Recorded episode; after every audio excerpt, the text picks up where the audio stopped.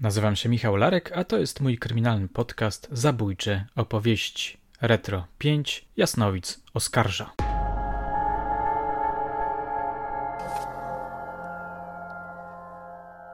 Moje drogie, moi drodzy, dzisiaj przeniesiemy się do 1933 roku. Dawno nie urządzaliśmy sobie wycieczek w czasie do dwudziestolecia międzywojennego. Warto to nadrobić, to był przecież niezwykle pasjonujący okres, również dla miłośników true crime'u. Dlaczego akurat 1933 rok? Z powodu jasnowidza z Tripolisu, który pewnego dnia odwiedził redakcję poznańskiego Nowego Kuriera i zabrał głos w dwóch sprawach kryminalnych. Głos bardzo stanowczy, by nie powiedzieć rozstrzygający. Skojarzenia z naszym współczesnym Jackowskim są tu zapewne jak najbardziej uzasadnione. O jakie sprawy chodziło? O warszawską i o poznańską o sprawę Gorgonowej i o sprawę zabójstwa na ulicy Przemysłowej 30, w której podejrzanym był niejaki Ogrodowski. Posłuchajcie.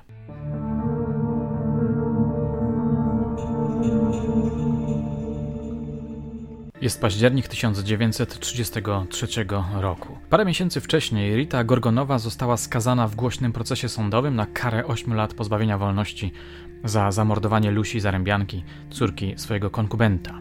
Oto dziennikarz Nowego Kuriera opowiada swoim czytelnikom, co się działo z Gorgonową po przewiezieniu jej do zakładu karnego w Fordonie. Została osadzona w celi, która według redaktora przypominała bardziej duży pokój hotelowy z olbrzymim oknem. Były tam dwa łóżka i łóżeczko z siatką przeznaczone dla kropelki, czyli jej córeczki Ewy. Towarzyszką Gorgonowej w więziennej doli miała być niejaka Moskalowa – 60-letnia zabójczyni, która przebywała w więzieniu już od 12 lat.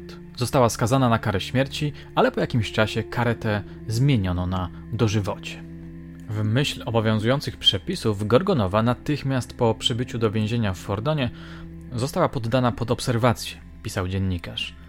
Obserwacja ta ma zbadać jej charakter i określić, do jakiej pracy może być ona przydzielona. W niedzielę na usilne nalegania dyrektora więzienia Gorgonowa po raz pierwszy opuściła celę i wyszła na przechadzkę. Kiedy ujrzały ją współwięźniarki, stała się przedmiotem ich owacji. Całowały ją i ściskały. Jak doskonale wiecie, kwestia winy bądź niewinności Rity Gorgonowej do dzisiaj budzi kontrowersje.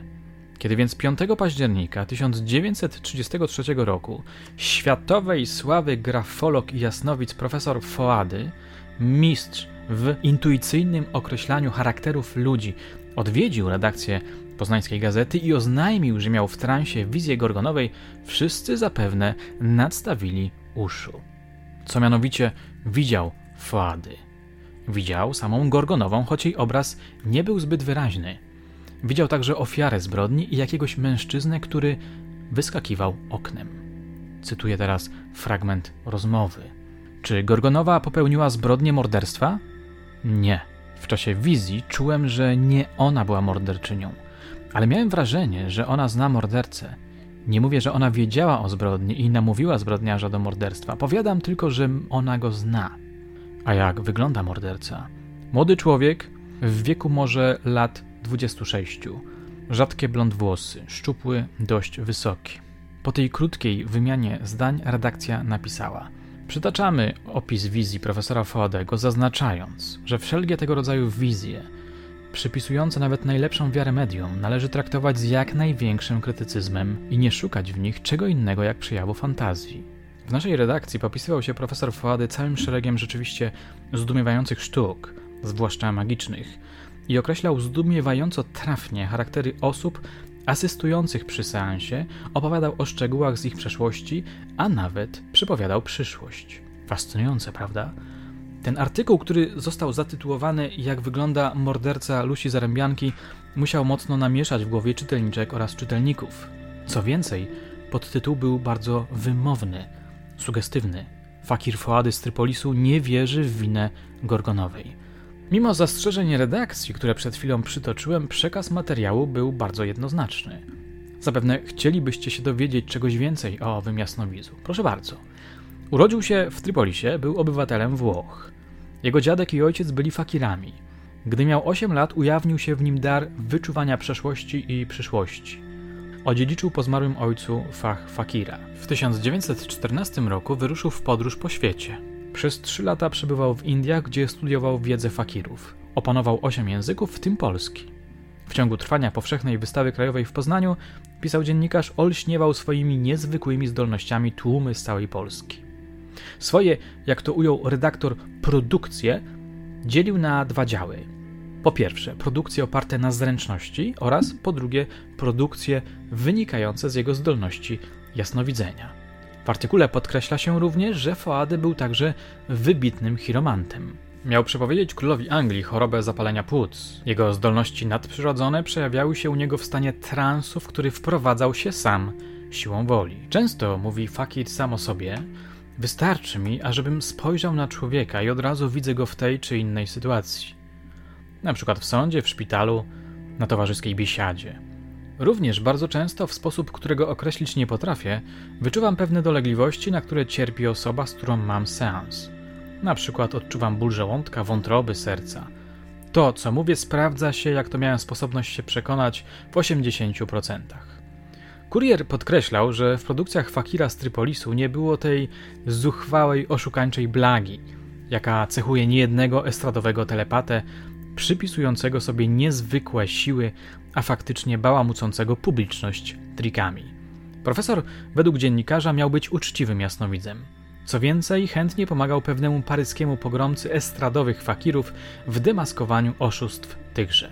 Krótko mówiąc, poznańscy dziennikarze wystawili piękną laurkę profesorowi Foademu. Ale to jeszcze nie wszystko. To jeszcze nie koniec dzisiejszych atrakcji.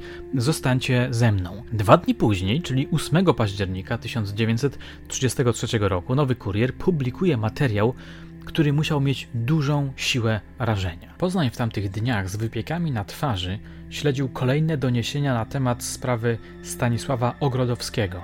Był to urzędnik kolejowy, który został oskarżony o zamordowanie swojej małżonki Marii.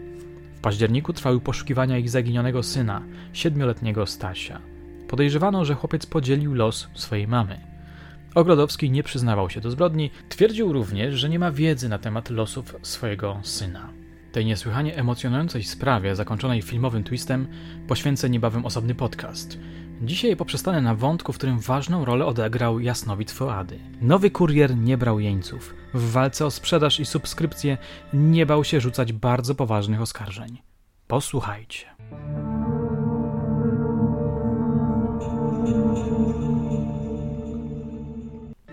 Zatem 8 października czytelniczki i czytelnicy na stronie 14 dostrzegli napisany grubą czcionką sensacyjny tytuł. Fakir z Trypolisu demaskuje mordercę z ulicy Przemysłowej. Pod tytułem widniała bardzo obiecująca informacja. Wizja profesora Foadego rozświetla mroki tajemniczej zbrodni. Przeczytam wam ten krótki, ale z wielkim nerwem napisany artykuł. Gdzie jest Staś? Kto zabił Ogrodowską? Te pytania nurtują w tej chwili szeroką opinię publiczną, zaniepokojoną coraz bardziej rozrastającą się zbrodniczością w Poznaniu. Korzystając z pobytu w naszym mieście słynnego jasnowidza profesora Foadego, prosimy go o seans. Profesor Foady, który dał tak dokładną wizję zabójcy Lusi Zarębianki, nie odmawia naszej prośbie i wpada w trans. Profesor Foady wczuwa się najpierw w osobowość męża denatki, Ogrodowskiego – posądzonego o dokonanie zabójstwa. Ogrodowski to twardy człowiek, mówi Foady. Nie przyzna się prędzej, dopóki nie zostanie mu przebieg zbrodni przedstawiony czarno na białym od początku do końca. A jednak widzę Ogrodowskiego, jak opuszcza w nocy miejsce swej pracy i taksówką udaje się do domu. On już od dawna czuł złość do swojej żony, z którą jest w procesie rozwodowym. Kłóci się z nią. Ona go uderza pierwsza – Ogrodowski wpada w szał, bije, bije aż do końca, aż do zgonu. Profesor Foady chwilę odpoczywa, zmęczyła go wizja. A co z chłopcem? Twarz jasnowidza kurczy się w wysiłku. Dziecko? Widzę jakiegoś drugiego osobnika, który chłopca ze sobą zabiera. Chłopiec wszystko widział, dlatego jest niebezpieczny. Szczegóły wizji profesora Foadego są niezwykle sensacyjne, Twierdzi on mianowicie, że morderca już przyznał się do popełnionej zbrodni. Całkowitego rozwiązania tej wstrząsającej zagadki kryminalnej spodziewa się profesor Fady już w najbliższych godzinach. Nowy kurier sięgnął zatem po autorytet słynnego jasnowidza, żeby przekonać podnieconą publiczność do teorii mówiącej, że to właśnie Ogrodowski jest zabójcą swojej żony. 10 października publikuje kolejny artykuł, który stanowi przypomnienie przytoczonej przed chwilą rozmowy z jasnowidzem. Pojawia się tam jednak fragment, który doprecyzowuje tragiczne losy Stasia. Posłuchajcie. A dziecko? Co się stało z siedmioletnim Stasiem? Widzę ciemne, zamknięte miejsce, w którym zły rodzic uwięził swojego syna. Nad miejscem tym widzę wyraźnie krzyż. Chłopiec jednak nie został zamordowany i o zbrodni popełnionej na jego matce nie wiedział nic. Umarł on z głodu i wyczerpania. Dlaczego zbrodniarz tak uparcie zapiera się winy? Pytamy w najwyższym podnieceniu. Jest to człowiek twardy, wyjaśnia profesor Fuady, który nie przyzna się prędzej, zanim prokurator nie udowodni mu winy. Czy to była prawda? Czy Fakir miał rację? Czy trafnie zrekonstruował zbrodnię? Czy rzeczywiście Ogrodowski zabił swoją żonę i przyczynił się do okrutnej śmierci swojego synka? Na te pytania odpowiem Wam w jednym z kolejnych podcastów. Na dzisiaj to wszystko. Lajkujcie ten materiał, subskrybujcie zabójcze opowieści, piszcie komentarze, ślijcie maile, no i kupujcie moje książki, na przykład Chirurga albo Martwe Ciała. Do usłyszenia już niebawem.